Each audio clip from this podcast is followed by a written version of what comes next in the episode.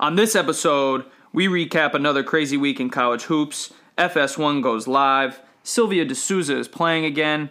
Josh Pastner files a defamation lawsuit. Calipari fires back at the media, and we welcome Coach Martin Bahar from USC Fighting Trojans. Give me that green light. Give me the green light. Give me just one night. I'm ready to go right now.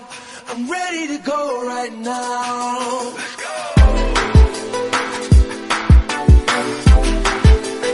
I'm ready to go right now.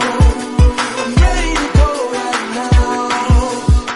now. Welcome, everybody, to the Green Light Podcast, episode 12. It is Ian and Paul live from Bedford Stuyvesant, the livest one. Hey, What's up? How you guys doing? we are we are here. We are back. We are cold. We are back. We are so back. We are getting dug back. Name that movie. And I'll send you a free T-shirt. Tweet it at us. Um, all right, we're uh, we're live from Brooklyn. We're watching the Dukies and the Hurricanes duke it out right now. Duke's actually losing, but we have no time for that. All right, first recap that we want to get to.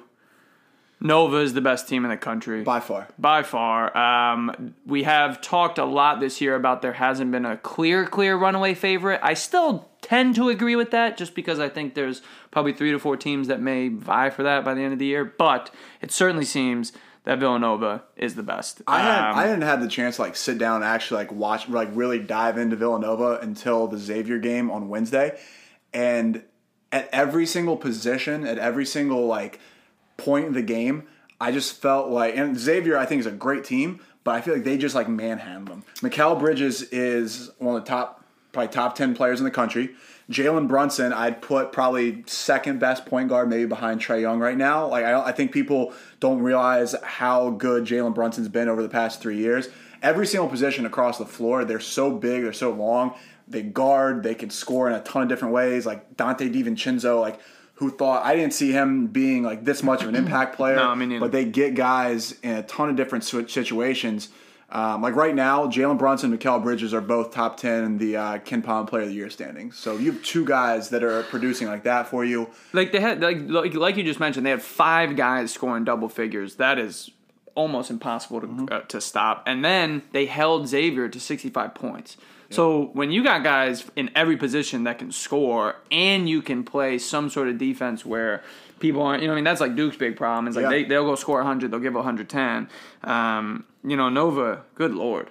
Dude, they're legit. And obviously Jay Wright's an incredible coach. I mean, they're they're 16 and 1 right now. Their only loss was at Butler and Hinkle. They did have a tight one against St. John's um, in the Garden the other day. I didn't get to watch any of that. I know that was close, but I mean, their next, their upcoming schedule, they go at Georgetown, at UConn, a little non-conference. They, it seems like Why is that Villanova happening likes, a lot? Villanova likes doing this because Virginia played this time last year. Virginia played at Nova, and I went to it. It was like the in the one of the last weeks of January. I Hmm. think it's something they do to just mix up their schedule.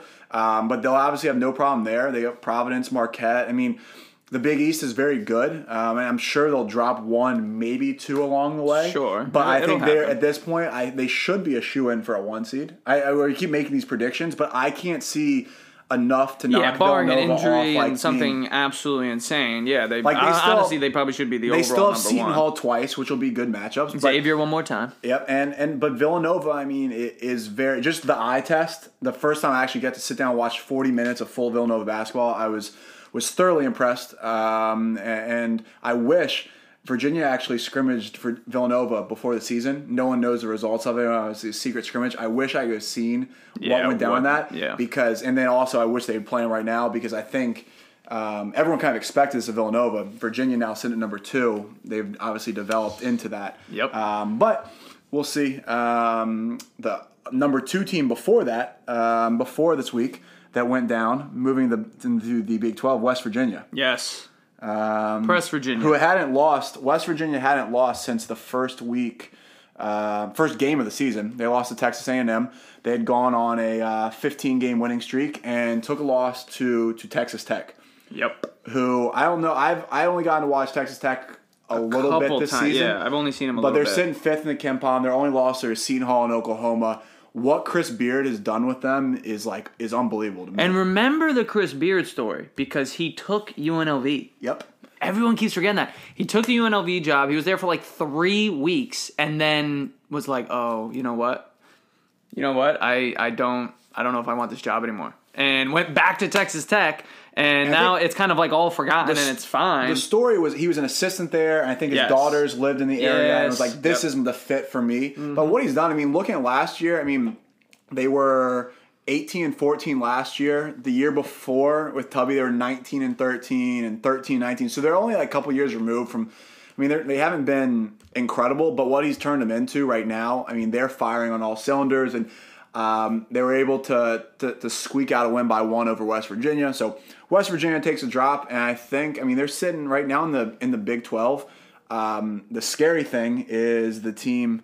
Um, They're tied for first right now. They're tied for first. Four-way, Four-way four-way tie tie. Is with- this the year Kansas doesn't win it? Dude, I think everyone. Oh if you my ask this question, please let if you happen. asked this question like a week or two ago, I think everyone says, "Oh yeah, Kansas." But now, dude, Kansas is four and one, and they're gonna play tonight against West Virginia. Yeah, right after Duke, right? And yeah, and Yeah. and so um, it's so hard to to make a prediction like, "Hey, nope, you can't count out Kansas. They, you, they, you never can count out Kansas." So, um, Yeah, Big 12 is legit. Big 12 is very good. other games that, that we checked out throughout the week. Uh, moving over to the Big Ten. Um, I don't know if you got to see this one. Purdue over Michigan um, in Ann Arbor. Um, basically came down to the wire. Michigan. It was back and forth. Awesome game to watch.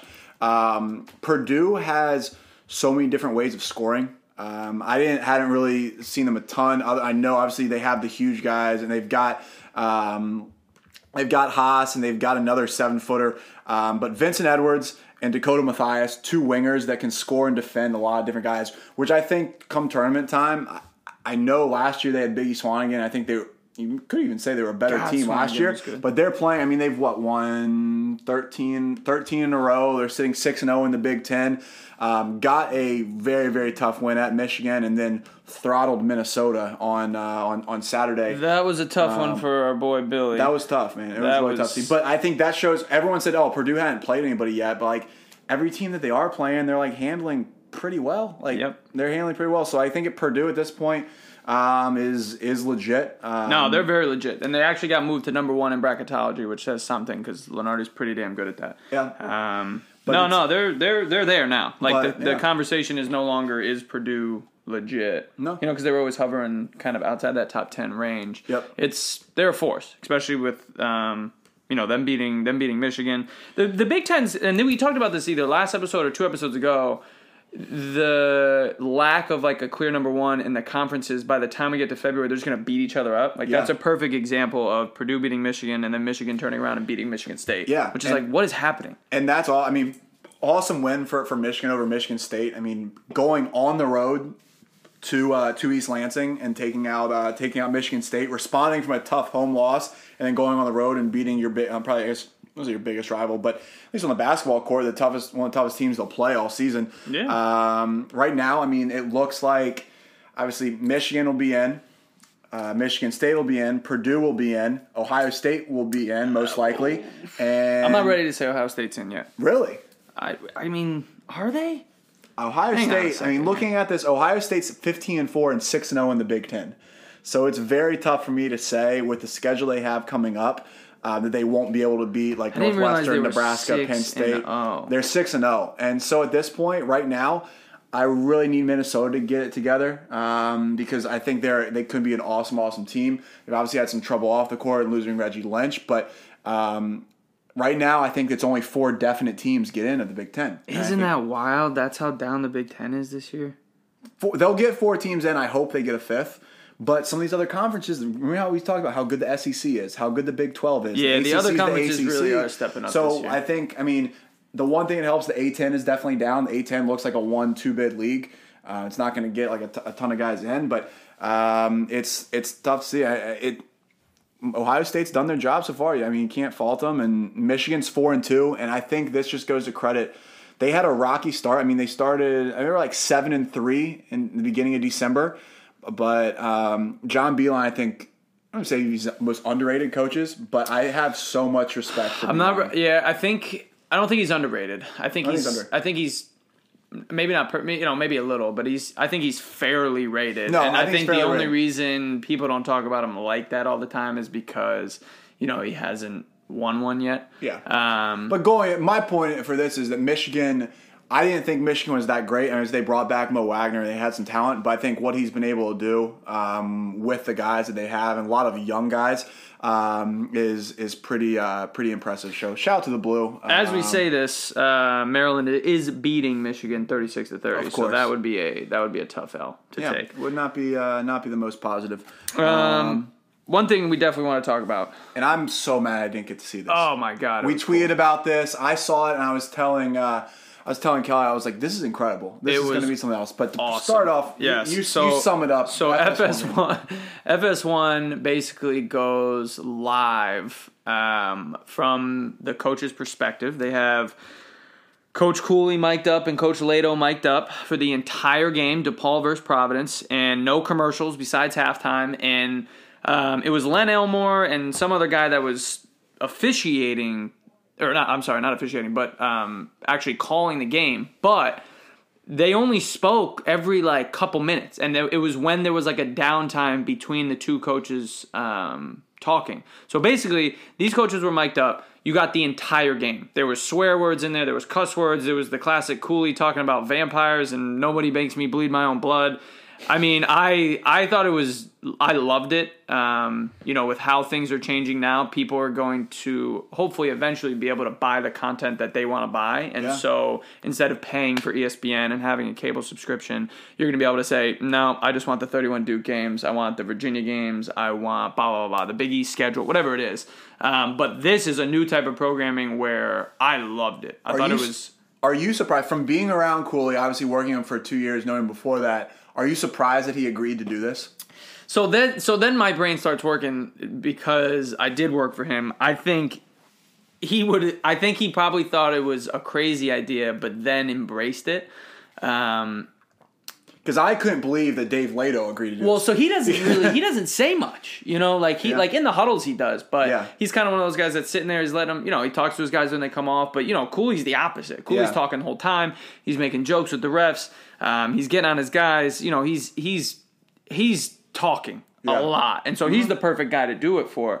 Um, I, I overall I thought it was a huge success. I don't know what the ratings showed or whatever. I don't even know if they. I wish they publicized promoted it more. Yeah, that's what I'm saying. And I think a lot of those Big East games just on FS1 get lost because because uh, ESPN just blows their like they they push their coverage out. You knew that Duke was playing Miami tonight. You know what? Yeah, yeah. But these F- there's so many great Big East games that I think unless you're tuned in, locked in, you're looking for that. You don't know it as a casual fan. So don't something like this, it kind of goes. Uh, um, it, it goes unnoticed unless you're you're paying attention. So Yeah. um, I, I'm probably gonna have to go back and, and try and pull the tape of that and watch it myself this week because I want to see because you're you, you tweet it yourself. They, if you're a video coordinator in the Big East and Oh you're not God. Snatching all every single call, calls. that's what you. I mean, we at Ohio like I would sit on our bench and literally just our one job is just to listen for the opposing team's calls. Like they're just handing this to you on a video Handing loop. it to you. Like, all right, this is exactly what they call. This is a diagram in this situation with this personnel. It's all there. Yep, it's So, all there. And there's uh, two. There's and I I said this when I was watching it. There's two types of coaches. There's one coach who would be like, "Oh my God, we can't do this. They're gonna know our entire playbook." Blah blah blah. Then there's the other coach that says. Screw it, man. You still got to guard us. You still got to Yeah. know the action. You still got to be able to stop us and all that. I kind of lean more towards that, especially now in the season where like you're running the same stuff. Like you're in the middle of, um, almost in the middle of you know your conference play. People know you. I, I get it. You know, I mean, people are going to be able to say. I mean, he was calling it out, like Yeah. power two and flex and all this stuff. Like people know now. But overall, I think it was a huge success. success. Did I hope they get see ripped it more. into? Did any like player get ripped into that was like almost uncomfortable? Like a casual Mm. fan would feel uncomfortable watching that. No, it was a pretty tame game in terms of that. There was a couple swear words by Leitao that kind of got um, I could have told you un- that. unbleep. Yeah, like all I of a sudden, told you that. and my buddies were all texting me like, "Yo, he just said that for it." I was like, I, know. I thought they were gonna. I thought it was gonna be on a delay and somebody was gonna block it. But anyway, I thought it was cool. Shout out to FS1. That was uh, that Good was for you, cool. FS1. I've been impressed. I like your Big East coverage. Yeah, very cool. Um, and now we are going to be welcomed by Martin Marty Bahar. He is the director of scouting at the USC Fighting Trojans. Without further ado, Marty. All right, we are now joined by Coach Martin Bahar. Marty, for people that know him best, or maybe Martin for, or Mart. I don't know. Who? What? What is your name to people who know you best?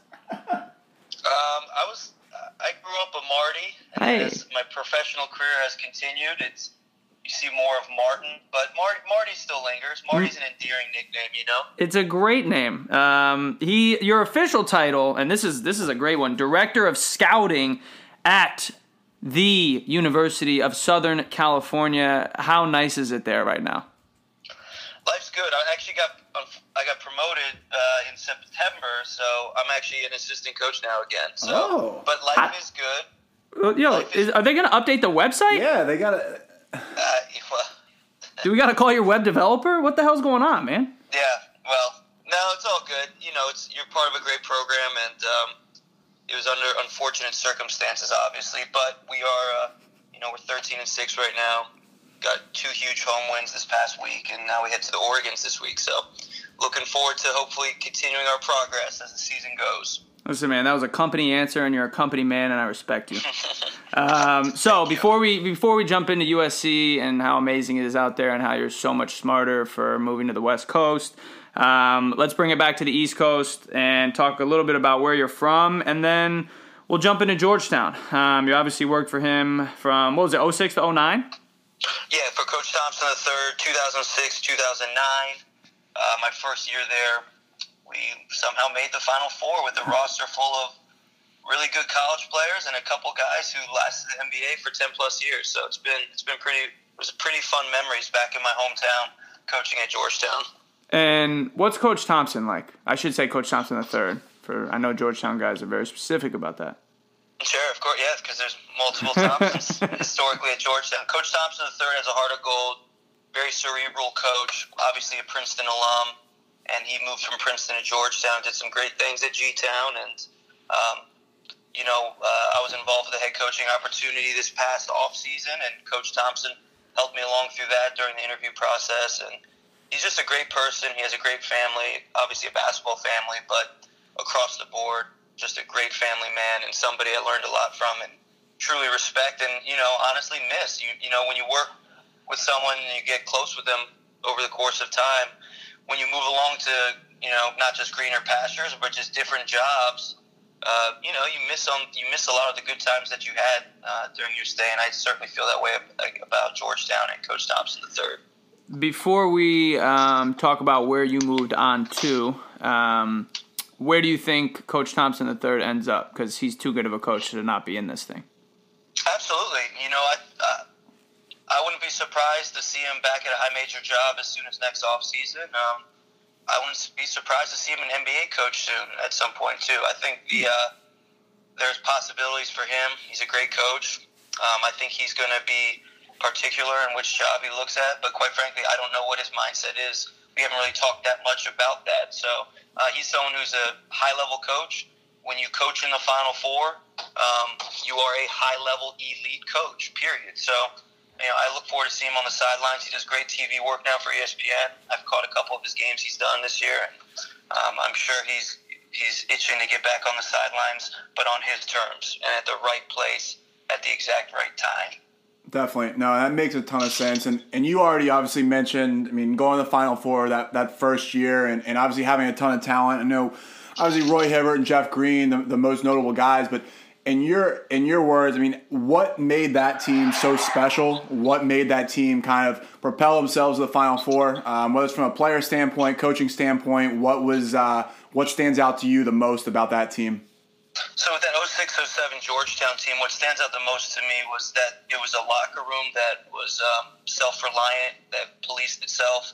Jeff Green was a captain. Uh, John Wallace, who's one of the best point guards Yep. I've ever been around, played overseas for a long time.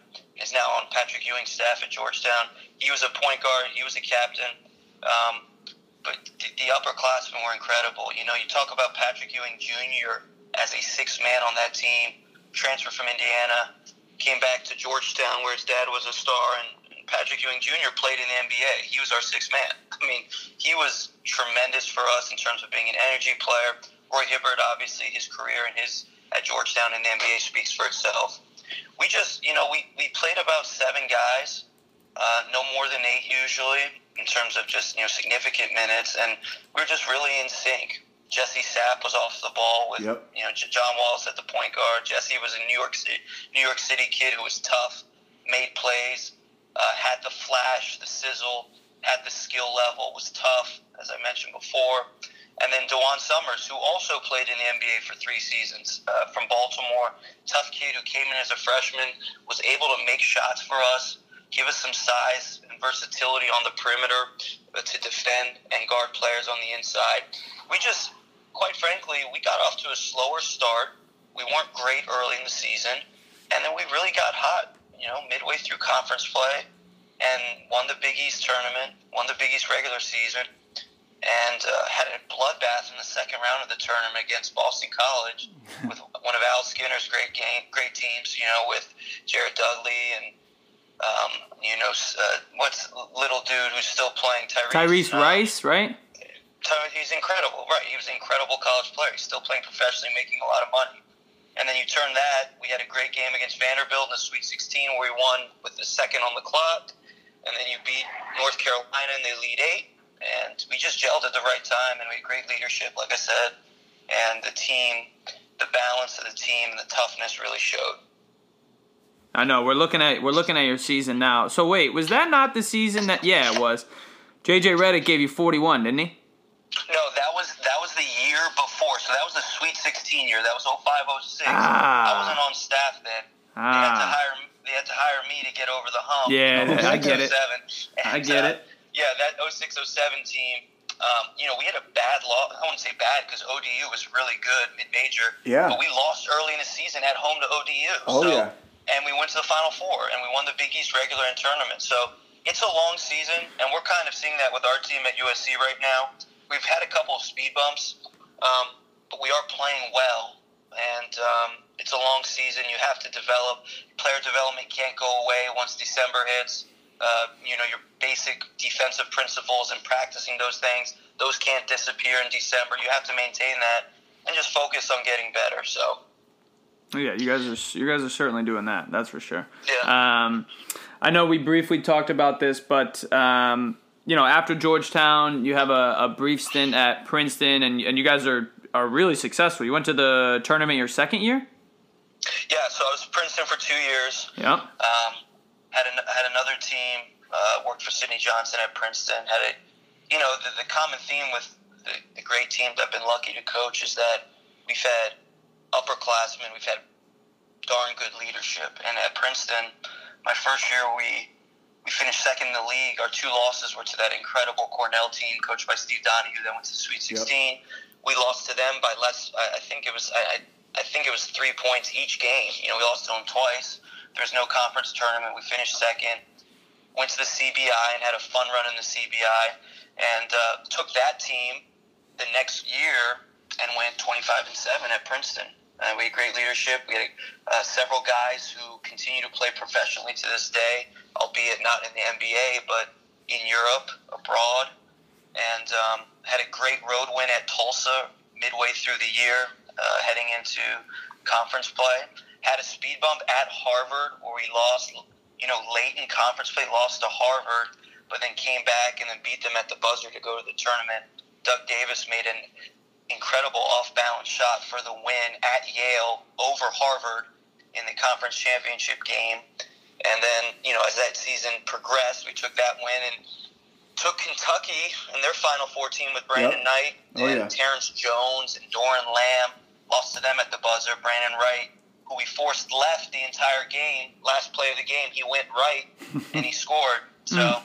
you know, he was playing poorly going left, but the last play, great players make plays, and he was he made a tough off balance shot to beat us. But that was a fun team as well, and it starts with the leadership. And when you're at Princeton, you obviously get in the door recruiting with every family in the in America. It really doesn't matter who, Yeah. because because you're Princeton, so you can you know you can be selective. And we had great kids, well rounded, tough, talented, and really smart. It was a fun fun place to work and to uh, coach at. No, that's that's really cool, and, and obviously both of those teams, so Georgetown, Princeton, all those teams being East Coast schools now, um, being at USC, being on the West Coast, something that think we've talked about a little bit. Um, obviously, West Coast teams, the casual fan obviously won't see as much. Obviously, ESPN, we kind of see in the media almost somewhat of a East Coast bias, a media bias, fan bias. Now being on the opposite side of that, do you see that at all? Do you think that there is almost a, a, a bias in the public um, towards the East Coast teams just because they're they're seen more, or, or do you think it is still a pretty level playing field in, in terms of uh, fans' eyes and the media's eyes? Yeah, so that's a great question, and, and I have to say, I don't feel biased answering that because you know I'm a I'm a Maryland kid, DC area. I grew up watching ACC basketball. For some reason, I was a Wake Forest fan growing up when I was younger. But you know, I watched a lot of basketball, and then you know, as a transplant to the West Coast, when I went from Fairfield to USC, um, you know, when you scout these games, we play pros every night. It seems like, and Yeah.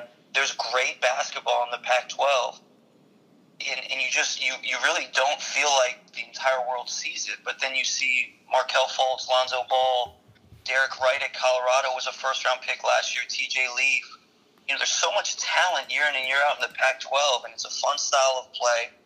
There's great teams. There's great coaches. I mean, Larry Krystkowiak at Utah, who we were, who we just played this past weekend.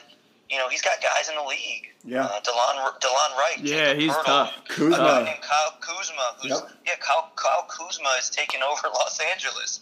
I mean, there's talent at Utah, Colorado. Derek Derrick White is a, in the NBA. He plays for the Spurs. Tad Boyle has had them at having their best stretch of basketball in school history. Uh, Oregon, Dana Altman has go to the tournament what 17 straight years as Yep. a head coach. Um, Crazy. Wayne Tinkle got Oregon State to the tournament my first year here, 15 16, and they have a really good team this year. The Pac 12 is really good. I, I do feel as though there's not enough attention, and when you play late night, you don't get as many eyes. Um, it's just, it's kind of hard to to navigate that. And we do play, we do play good schedules in the non conference, and it's just one of those things you have to deal with. And I do feel like when people watch the Pac-12, they come in with a perceived notion about the league and in terms of its quote unquote soft, fast style of play. But it's loaded with talent. I hate scouting in this league. You go into every Yeah, game. suck. You go, you know, you go into every game and you're like, oh my goodness, where, where's the weak links in these teams? It's, it's hard to find. Now, let me ask you this. Is there a perceived bias from West Coast people that they'll try and ignore East Coast teams on purpose? Or like or is it or is it kind of believed like regardless we know the Pac 12 is good or the Pac 16, whatever the hell you guys are called.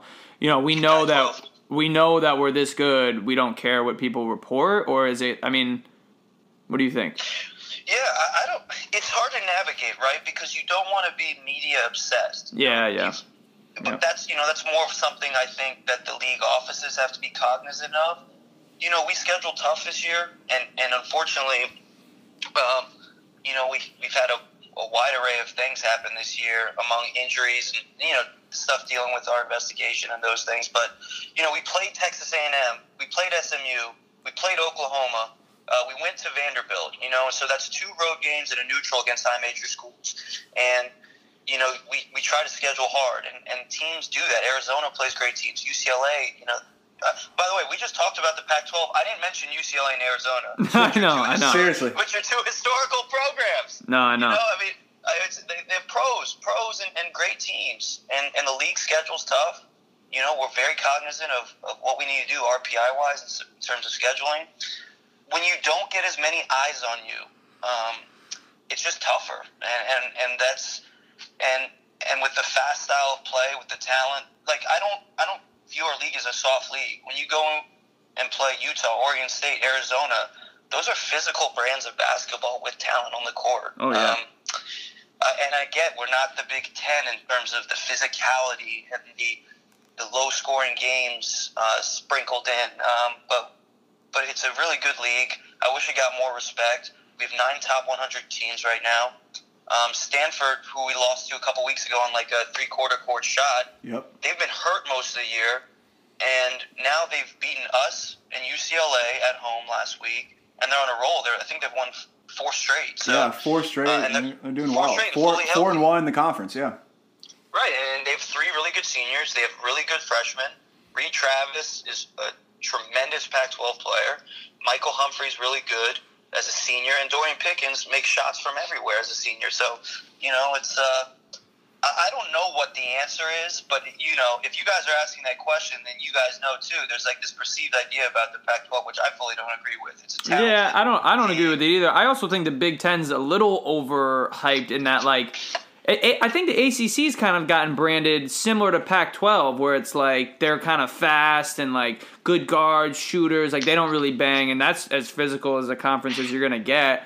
And it kind of seems like the Big Ten is just. oh, It's always just said. The Big Ten is always just said to be physical and big and slow. Now, uh, now certainly there are teams that perennial like every year are like that but then there are teams that aren't so i think we just kind of like fall into this uh, belief about conferences no matter what it is year in and year out we're just like oh yeah that's that's what the pac 12 is so Well, yeah, and what, why? And you know, it's funny. I mean, basketball is a finesse game, so like, I don't know where it came. You know, I get the old school people who say, "Man, you know, basketball's not as physical as it used to," but you know, neither is the NBA. You know, like Yeah, exactly. basketball. Who says basketball has to be a rock fight, and why is that determined to be like the basis for what good basketball is? You know, and that's where I think there's a little bit of a disconnect. Yeah, I agree with that. I think, and I think that's just like that. It's always going to be like that. Like when we're old, and that whatever basketball is going to be in 35 years, we're probably going to say the same thing. Like, man, I wish there was more ball screens in basketball and not enough of these pinned. You know what I mean? Like, I feel like that's just how it goes. But yeah, no, I agree with you. And, when Um, there's a, and when there's a four point shot in 20 years, we're to be like, man, we only had the three. I Yeah. would have scored 3,000 points. in Exactly, if we had the exactly. four-pointer. Yep. The older you get, the better you are, man. That's that's the, No question. That's the story. Um, last question, and then we'll get you out of here. Um, you've been at some pretty, obviously, ridiculous basketball prestige-wise schools, but unbelievable academics. You know, with Georgetown, Princeton, Fairfield, USC. I mean, those are not easy schools to get into. Um, how has that made? How has that affected like your recruiting and your background as a coach? do you do you like that you've been at the same type of school? I think obviously Princeton being the best, but you know, do you like that you've been recruiting not the same type of player, but you're kind of in the same conversation? Like, you know, when you're at Princeton, I know that you mentioned you you can recruit any kid, but you you're also limited because you know you'd have to look. The first thing that any Ivy League coach has to look at is their grades and their scores, and if they don't have it, it's basically see you later. Oh, for sure. Well, yeah, and Princeton is a special place, and when you talk about Ivy League, you also don't have scholarships. So Yeah, you have the too. grade, you have the grades thing, and then you're gonna, you know, unless it's full, if the family's fully need based, Yep. where they could go for free, you know, the family's probably gonna have to pay a little bit to attend college. Uh, for me, it's been a joy to work at all these schools, and because you don't have to sacrifice any sort of values or anything in recruiting or in coaching. You know, you can get good kids, uh, you know, big picture families, um, and that's single and dual parent households. You know, I think it's you can get great families, you can get kids who are well raised and um, see the bigger picture of life because they they value the degree that the 40 year commitment, as they say, not just a four year commitment. You're talking about a commitment to life once you have a USC diploma, a Georgetown diploma. Um, and that's what makes it enjoyable. You know, you just know you can recruit good people to your school and you don't have to sacrifice any of your values. And if you go just down the line, I've been really lucky to work at different levels of Division One, but high academic. And you know, at Georgetown and USC, you're recruiting at a higher level for the most part uh, than Princeton and Fairfield.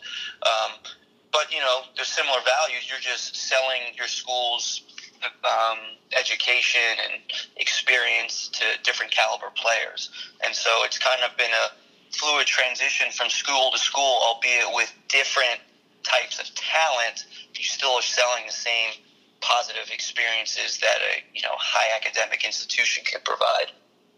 Yeah, no, absolutely. I think that's perfect. I'm jealous. Um, I still gotta, I still gotta come visit you out there, man. And um, you know, I know you guys play Oregon on Thursday. There's 12 games left in the conference regular season, if you can believe that. That's gonna be uh, done before you can. Yeah, it's incredible. Um, but hey, listen, Coach, I really appreciate you coming on, man. This was fun. Um, we'll definitely have you on again, uh, maybe towards the end of the season, and, and check in after you guys go on a 12 and 0 run, and, and you're number one in the country. Um, so we look forward to that. Um, but yeah, good luck this week, and uh, you know we'll be in touch soon. Thanks for having me on. You guys do a tre- tremendous job with your podcast. And You haven't listened. Would you stop lying? You haven't listened to one episode. You, I you're, read, I read I read the one review on iTunes. Sorry. There we go. yeah, we had to pay for that. there you go. All right, Thanks for coach. having me on, fellas. Appreciate we'll it, man. Soon. Maybe maybe towards tournament time. Thanks. All right, see you. Big shout out to Coach Marty Bahar from USC. Um, really appreciate you coming on, man. That was big time. Um, yeah, great finally catching up. It's been a couple couple weeks since you and I last spoke, so appreciate it. Um, all right, next thing we want to talk about is Silvio De Sousa is ready to go. Um, And we talked about it with uh, with Adam Finkelstein last week, just about the tra- not the transfer epidemic, the reclassification ec- epidemic, and it is like the flu, it is an epidemic. It's something I don't know if anyone really saw coming. All these guys just like switch their classes, but um, the one thing I think Kansas has needed has needed this entire season is some bigger bodies, some more depth. They need it bad. and this is a uh, a big body that provides them an extra guy they can put in the rotation. So.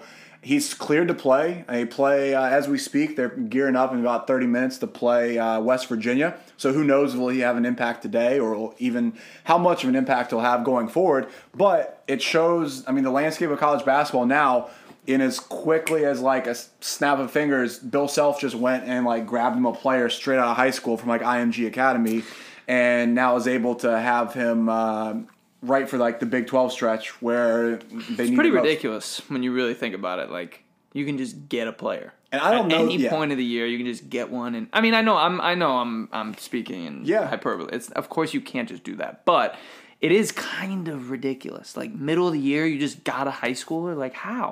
Like good for you. That's great, I guess. But like, it's wild. Can Whether- you imagine, like, so with the Bagley situation? Obviously, that happened right before the season. Can you imagine if Duke right now, if they're like, "Hey, um, we're down, we're low on bodies." When like, say there's no there's no Marvin Bagley, we're down on bodies. Uh, really, Javin DeLaurier is hurt. Um, Wendell Carter is like the only real big we have. Like, hey, what if we got Marvin Bagley to come mid-season, hop into ACC play? just- Because like obviously Silvio De Sousa, ESPN, he's ranked twenty. He's ranked twenty eighth in the class. He's a talented kid.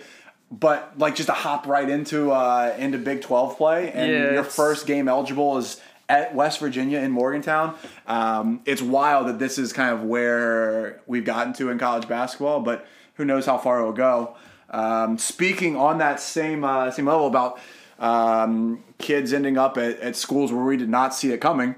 Um, Yeah. Brian Bowen. Um, most people, if you, you don't know that name, you've probably been living under a rock because it was the kid uh, basically in the F- FBI indictment with Louisville that except it basically had $100,000 given Allegedly. to him. Allegedly. allegedly yeah, we'll put the allegedly button on that. Hundred thousand dollars given to him from the Louisville coaching staff um, to commit to Louisville, to enroll at Louisville. Um, who I don't think anyone wanted to touch. I don't think anyone, no, one really saw like, like, all right, this kid's just going to ride out the year. He's going to declare for the draft or go play overseas, and that'll be that.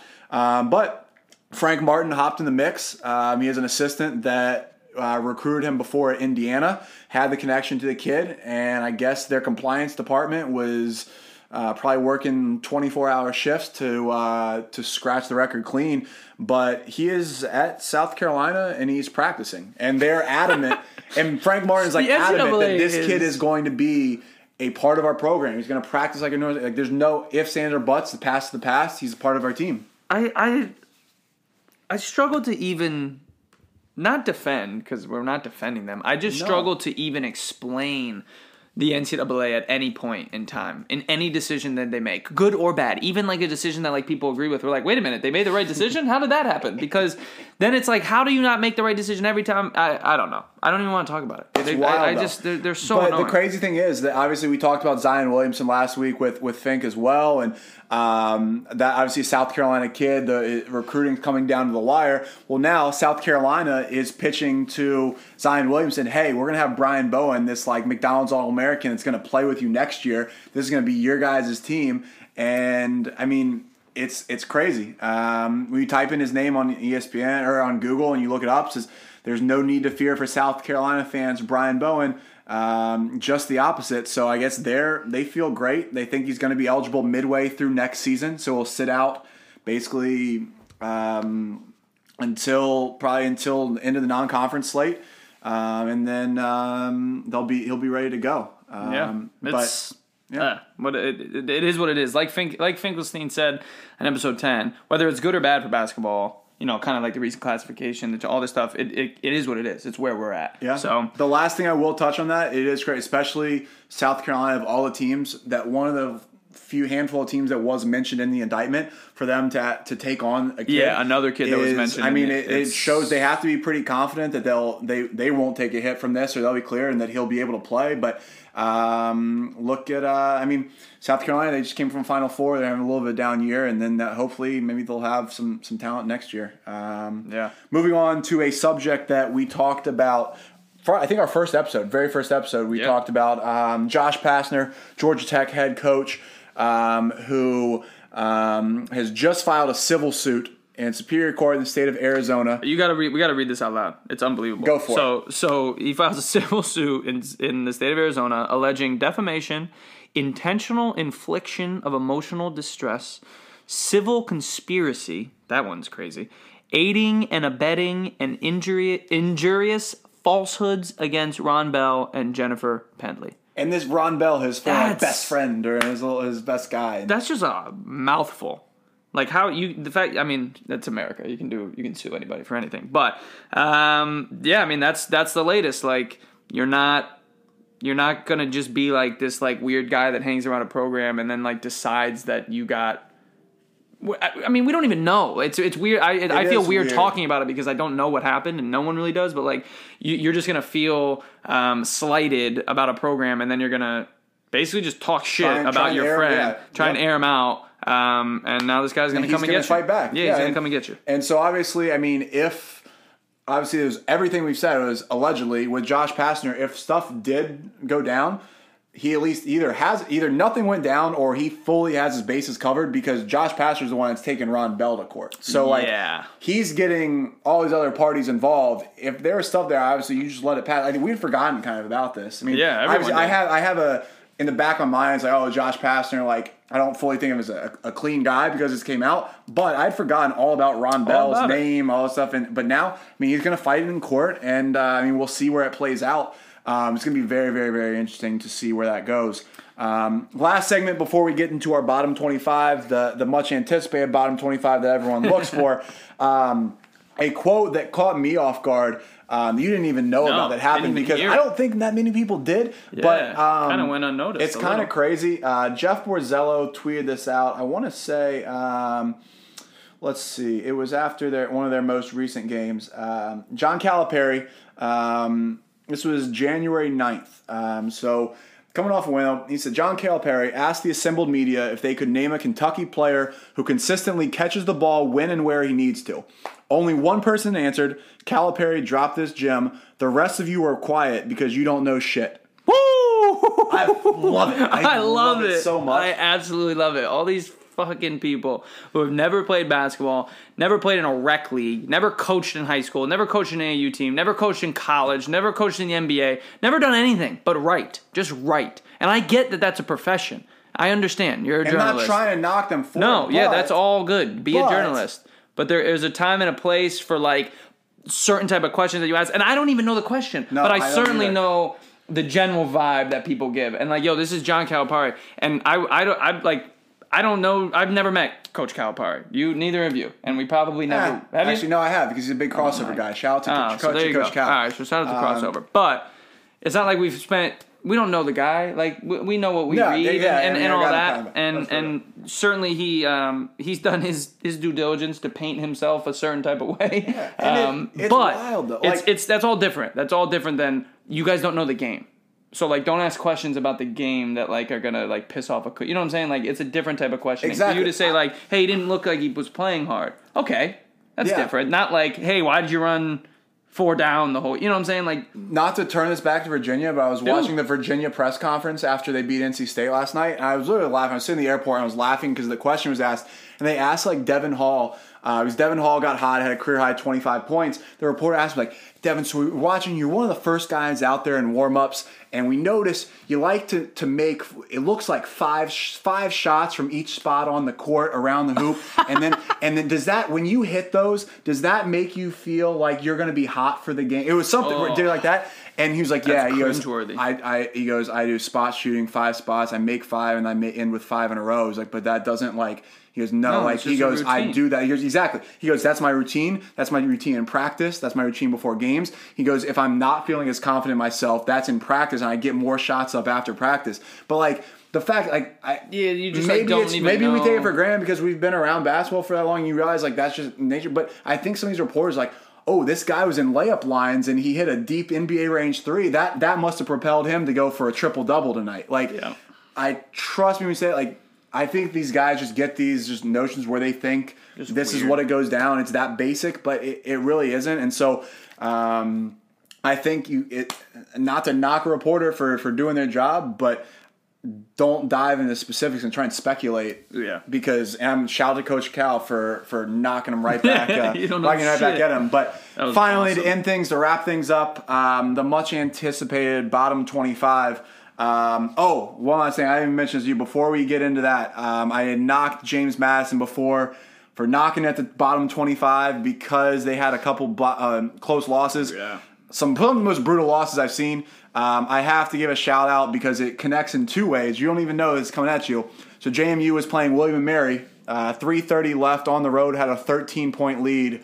They blew that 13 point lead, lost in overtime by seven um, because of our man Connor Burchfield, one of the original Green Light Players of the Week, OG, um, OG. doing his part of keeping James Mass involved in this podcast and trying to knock them to the bottom 25 just because they've had four or five of those brutal losses um, I've seen in recent memory. Um, but to get into it, um, s- staying, staying? I guess they were number, were they number one? Well, we have we have only one team left that is defeated.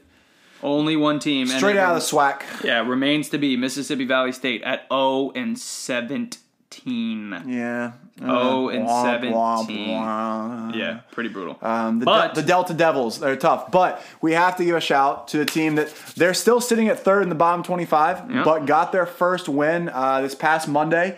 Uh, the Coppin State Eagles out of Baltimore, Maryland, um, coached by an absolute legend who I, I despised when he was in college, but um, won a national title. Juan Dixon is the head coach at Coppin Juan State. Dixon, Uh, baby. So got his first first win in a double overtime thriller at home against Florida A and M, seventy nine to seventy eight. So um, got was 2 themselves out of that def- out of that defeated category. They're number three sitting right now.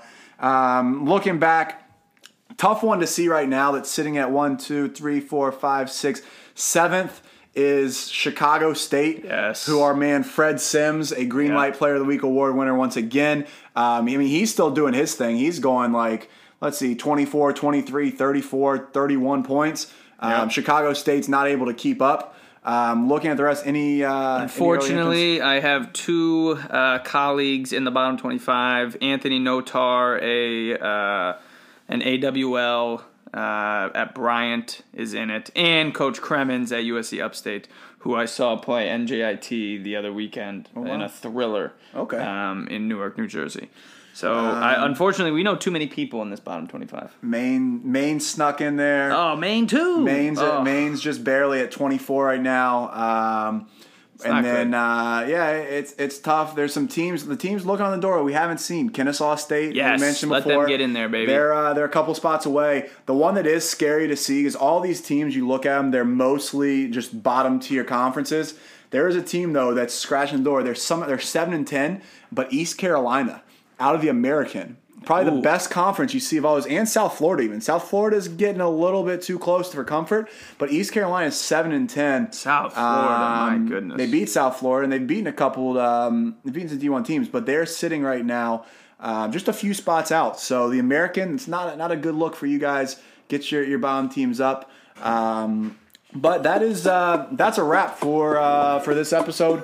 Um, obviously, 12. Episode twelve. Um, keeping this thing rolling, having a, a great time doing it.